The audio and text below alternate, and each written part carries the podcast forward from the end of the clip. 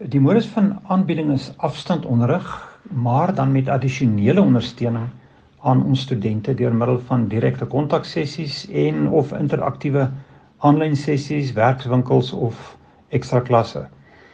Ehm um, die onderrigtaal is Afrikaans.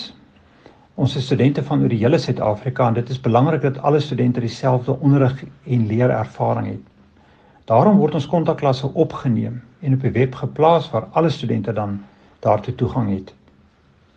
Ons e-klas stelsel is 'n tegnologies gevorderde stelsel en alle studiegidse, handleidings en ander kommunikasie met die studente word op die stelsel geplaas waartoe studente dan natuurlik toegang het. Nou wat Aro se model uniek maak, is dat meer as 60% van al Aro se studente onderwysassistente in skole is. En dit is oor die hele land.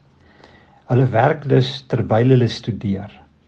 Nou op hierdie manier doen studente baie waardevolle ervaring op en ek kan eerlik sê dat ons studente baie gesog is in skole nadat hulle afstudeer het. Meeste van ons studente kry dan ook poste kort nadat hulle afstudeer het.